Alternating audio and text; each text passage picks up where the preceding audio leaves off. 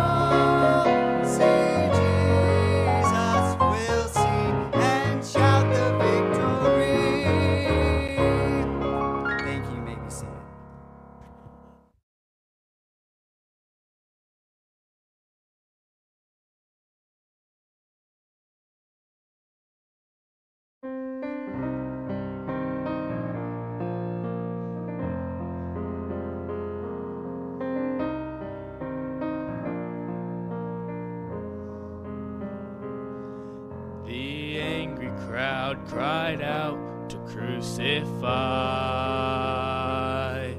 They nailed him to a rugged cross and left him there to die.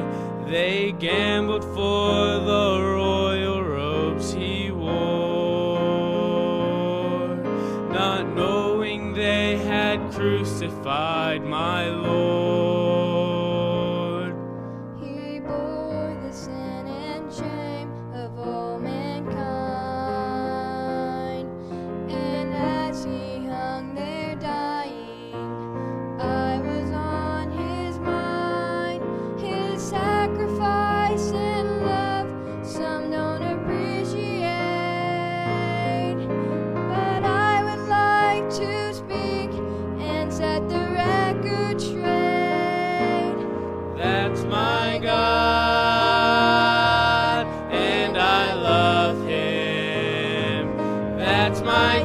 Jesus,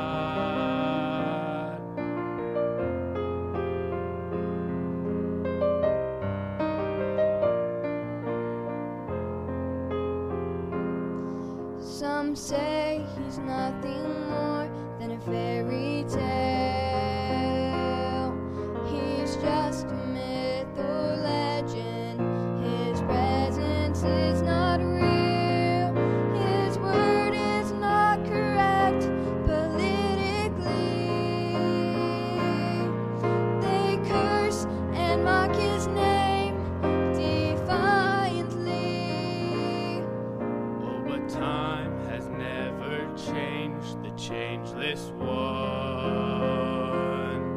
Their lies cannot disprove the existence of God's Son.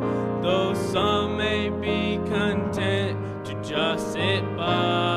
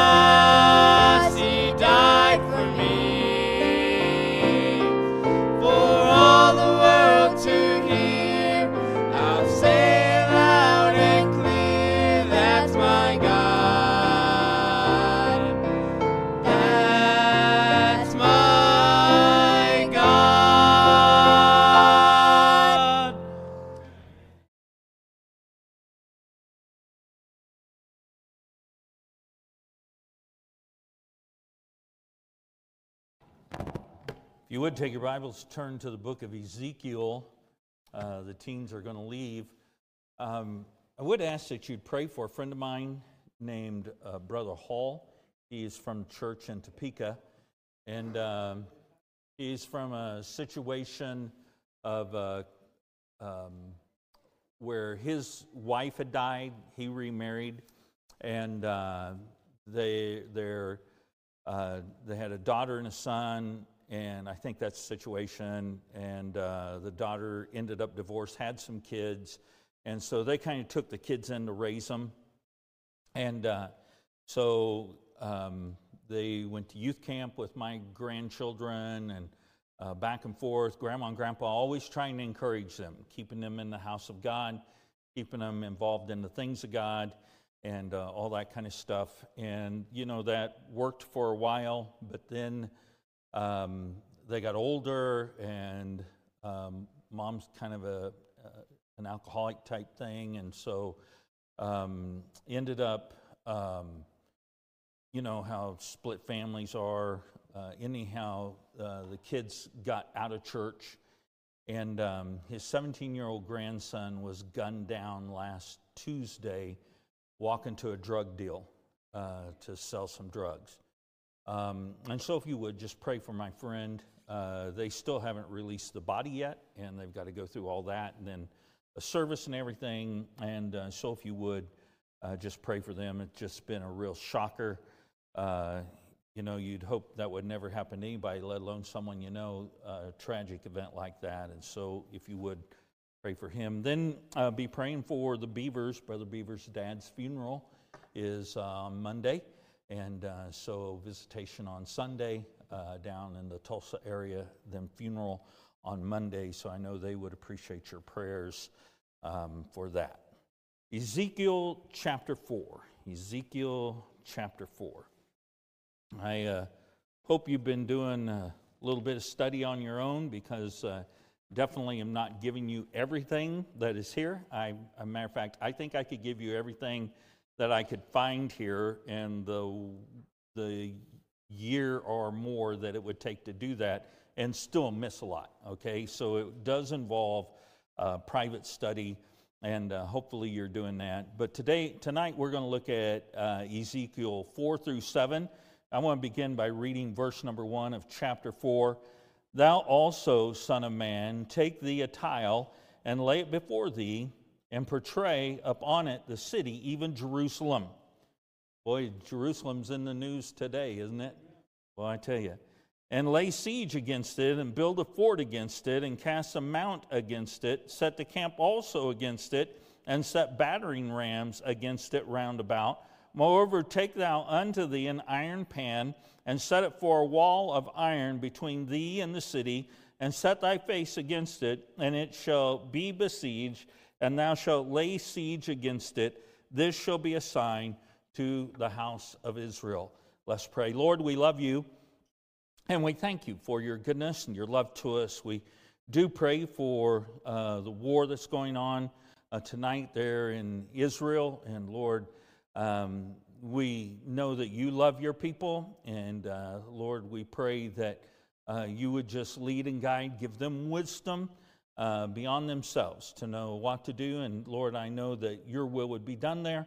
And so we pray that you'd be glorified uh, through it. And we pray for uh, their, to have wisdom and peace, and Lord, that they might be able to find all those who have been involved in this horrible, horrible act, and Lord, uh, that they would come to judgment. We thank you for our time together tonight here in the book of Ezekiel. And uh, Lord, pray that you would enlighten our understanding, give us insight into your word.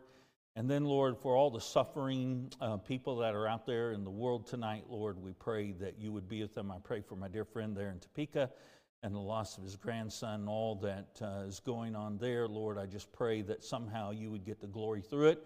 I thank you for grandparents that care enough to invest in their grandchildren as much as possible that they might be able to come to the saving knowledge of Christ. And uh, Lord, I pray that uh, each and every one of us would look for those opportunities to make an impact uh, in the lives around us. Thank you for this time together tonight. We love you.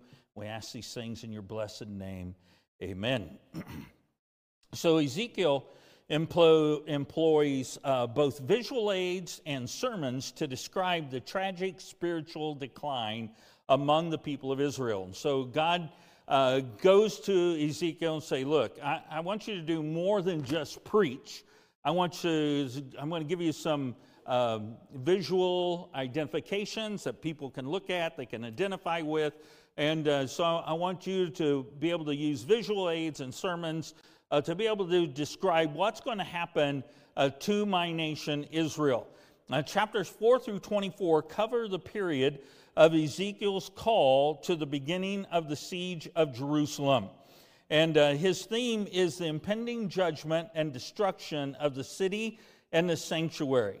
I couldn't help but think to myself as I was preparing and studying and thinking about how many times the nation of Israel was punished for turning their back on God. I mean, the, you, you read through the Bible, especially the Old Testament, you'll find that the nation of Israel, they're doing great, they're walking with God. Next thing you know, uh, we get a hundred years down the road, they forgot about God. Verses like, every man did that which was right in his own eyes. uh, appear, and all of a sudden we find the nation of Israel uh, walking away from God and following the gods of this world, and then God would chastise them. And uh, here we're going to see that uh, the nation of Israel is going to be chastised for 390 years. And uh, God's working, trying to bring them back, trying to bring them back, trying to bring them back. And the whole time, uh, He does that through bringing judgment upon them. And so, as we think about that, we have to be mindful of this that our God is a righteous judge and that He will judge sin. He is the judge, okay? I would like to do that for Him sometimes. Yeah, God, I'll, uh, let me be judge. You take the day off. Let me kind of write some of the things that I think is important. But I'm glad that God doesn't operate that way. I'm glad not only is he a righteous judge, but more importantly, I'm glad that he's a long suffering God who loves us and cares for us. I don't know about you, I didn't get saved the first time I heard about salvation. Wouldn't it be a horrible thing if we only got one shot? I mean, probably most of us wouldn't be saved in here tonight. But he was long suffering, and over and over and over, I heard the good news of Jesus Christ that if I would confess my sins and ask him to come to my heart, he would save me from my sins. And over and over, I heard that till I finally acted upon it. I'm so thankful for the long suffering of God. And we see throughout the Old Testament uh, acts where God judges his nation and then we're reminded as we read through the scripture that there's going to be another judgment to come, the great white throne judgment. And uh, we will all be there that day. We will watch the small and the great stand before God and give an account. And we'll find friends and neighbors and relatives will stand before God who never accepted Jesus Christ as their Lord and Savior. And somehow I think that they're going to be zeroed in on us as to why didn't you tell me? Why didn't you tell me about this? Why, why didn't you think it important enough to share with me that I might be saved and not be standing here today? And so we're going to see four symbolic acts uh, in chapter 4, verse number 1 through 5, uh, chapter 5, verse number 4. They portray the desolation. Then direct prophetic discourse uh, is employed in chapter 7. So Ezekiel is charged to use object lessons to convey God's message to his people, the symbolic acts depicting the stringencies of the siege of the capital city and the exile that will follow. And so uh, these are not to be wasted. They weren't wasted upon the nation at that time. Uh, it's just the way God chose to try to get their attention. So the first symbols presented by Ezekiel Okay, that's chapter 4 through chapter 6. The first illustrations found in chapter 4, verses 1 through 3. We see the symbol is found in verses 1 through 2. He draws a picture of Jerusalem upon a clay tablet and then places an iron plate next to it. So he tells him, Get, a, get a, a plate here and uh, more than likely it was clay, and he would take then and draw a picture of Jerusalem on that clay tablet, and he's going to place an iron plate next to it. And the significance found in verse number three is that the Babylonian army, like an iron wall, will soon surround Jerusalem. They were soon going to be hit with the fact that there was no way out, that God was going to bring judgment, and there was no way out. It's kind of like a picture to me of the fact that judgment is coming for those who've never accepted Christ as their Lord and Savior, and that day there's no way out. Until that day, they have an opportunity to get saved. At that day, they'll no longer have that opportunity. The second illustration we see is in verses 4 through 6 of chapter 4. The symbol is found in verse 5 through 6. He is to lie on his left side for 390 days. That's in verse number 5. And this is for the years of Israel's sin. Now, time out here for a minute. 390 days to lay on your left side? Uh, no. Some scholars that I've read after said that there was a time frame, that he would go out maybe from uh, 9 in the morning till 1 in the afternoon. Some said it might be from like 1 o'clock to 5 o'clock. He would go out, lay on his left side that tends to make a little more sense to me than him laying there the whole time on the left side. I can't imagine the, the discomfort and all that would happen uh, otherwise, but it was a symbol, and people saw it and people recognized. And so for 390 days, um, that's over a year. 390 days, day after day after day. If it's raining, he went out and he laid on his side. If it was sun shining, he went out and laid on his side for 390 days. This is this, these days are to represent years. And so 390 years, God is going to bring judgment upon the nation of Israel because of their sin. Now, if that's not enough, we find in verse number six, he is then to lie on his right side for 40 days. This represents the years of Judah's sin. You'll remember uh, the nation of Israel is divided in two. There's, so there's Israel and there's Judah. And 390 days, Israel's judgment is uh, called on the left side, 390 days, and Judah's will be represented by 40 days on the right side. The significance of each day represents one year punishment for Israel and Judah. And so, well over 430 days, he went out and he laid on his left side or his right side as an illustration of the judgment to come. The third illustration is found in verses 7 through 8. The symbol is this He's to lie on his back with his arms tied. Uh, I don't know about you. My sleep habits are I start on my left side, and then partway through the night, I end up on my back.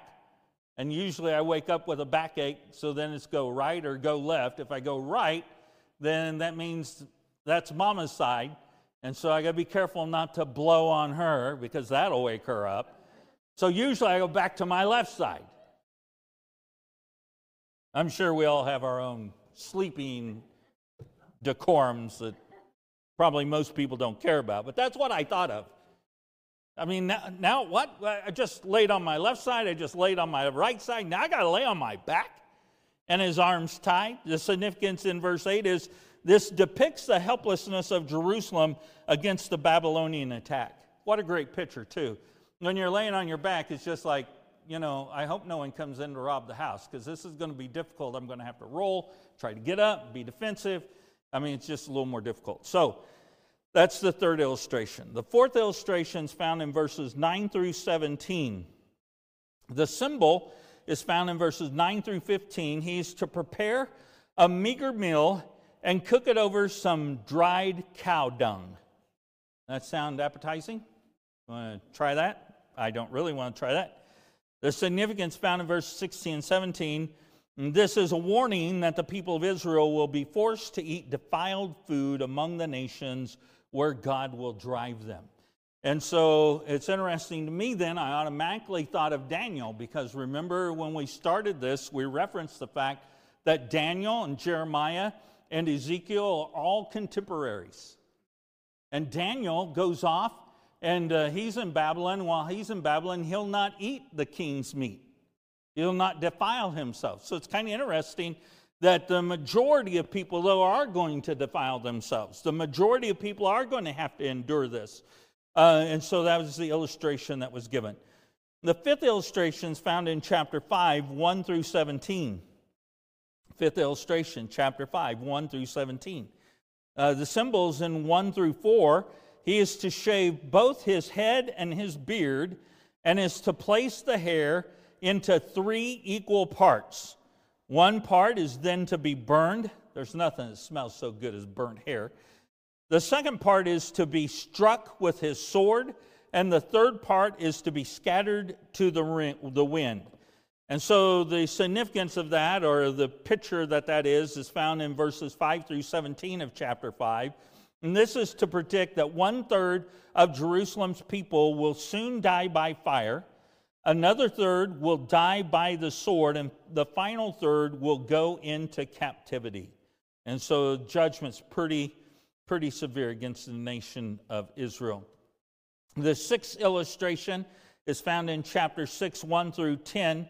The symbol is found in verses 1 through 2. He is to set his face against the mountains of Israel and is to prophesy against them.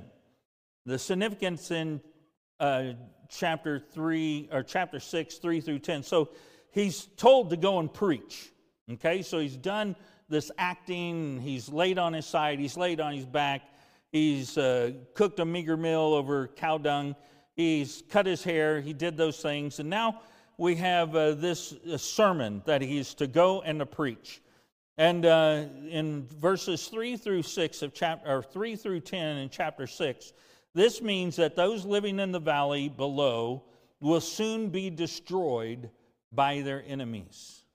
Will soon be destroyed by their enemies. Brings us to the seventh illustration, chapter 6, 11 through 14. You didn't know there was so much stuff here, did you? I didn't either until I started studying. The symbol, verse number 11. He is to clap his hands and stomp his feet.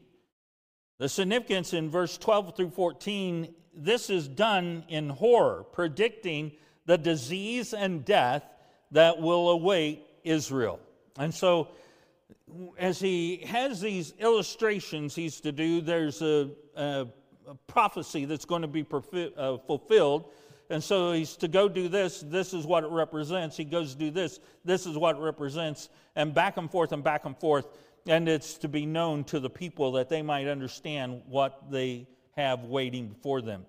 That brings us to uh, our second point, which is the sermon preached by Ezekiel, chapter 7, 1 through 27. The prophet warns Jerusalem that the terrible day of God's judgment is at hand. Uh, in verses 1 through 4, 19 through 21, and 23 through 24, we read the sin causing this judgment. The sin causing this judgment, and there's four of them. And they do not differ that much from us today. Okay? Eh, you, I could take and preach this Sunday morning, and you would think I'm just preaching, just preaching. Okay? The first one is idolatry, verses 1 through 4. Ezekiel calls the people to account of their disgusting behavior because they are worshiping everything but the true and living God. But it sounds like the world in which we live today. Majority of our world worships themselves, they worship their thoughts, their thinking is so disgusting. The second thing is greed. And I think of idolatry, I, I think greed's kind of right in the same pocket. Verses 19 through 21 the love of money makes them stumble into sin. The love of money has been the destruction of many a good man, many a good woman, and many a good family. The love and desire to have more and more and more makes them stumble into sin because soon they're doing away with God because they're worshiping their money rather than God. The third thing is bloodshed. Verse 23 the land is bloodied by terrible crimes, terrible wickedness. And I can't help but think of what happens in our country. I was, you know, talking to my son Jeremiah, was telling me about this young man who had been shot and killed. He said, Dad, in the last six nights in Topeka, five people have been murdered because of drugs. In Topeka, I mean, 60 miles away, murdering because of drugs. And I lived in that fair city and I, I enjoyed living there, but I'm telling you, Sin is running rampant. And listen, if we think just because we live in the pretty suburbs down here, they'll never come our way, oh, uh, we need to wake up because it will come our way. Bloodshed throughout the land, uh, bloodied by the terrible crimes. And then the fourth one is pride. Pride. Verse number 24 God will break down their proud fortresses. I can't help but think of our nation today, probably if I was to point to try to pick out one great sin of our nation, pride would have to be at the very center of it. And God will break down Israel's pride and break them down to nothing. Isn't it amazing that God needs to break his people, to break their will, to break their pride, to break them out of selfishness, into a place where they say, I am nothing, I am weak without God, I am nothing without God, I need God in all that I do. Heaven help us if we can keep that attitude as we live here on this earth, that God did not have to come into our life to break us down, because of pride or self sufficiency. So it brings us to B, which is the severity of this judgment. In chapter 7, 5 through 18, 22, and 25 through 27, we're going to see the severity of this judgment. The first is a continuous disaster and calamity. Continuous disaster and calamity. They will have terror after terror and calamity after calamity, and no one will be there to guide them. Oh, what a sad, tragic place to be. Second, God's judgment without his pity. His judgment will come upon the nations, his judgment will come in righteousness, and there will be no pity on his part. He will neither spare nor pity them. He will just bring the righteous judgment of God upon them. And the third and final thing tonight is death by plagues inside the city, death by the sword outside the city. So there's going to be plagues inside the city that are going to take people's lives, and there'll be the sword outside the city, which will take those who maybe try to escape or get outside. The few who will survive will moan for their sins. I would like to challenge us tonight with this fact, and I think it's good for us to recognize the historical benefit of the book of Ezekiel. And as we talked at the outlay, we're going to be studying about the millennial reign of Christ and the millennial city and all that is involved there.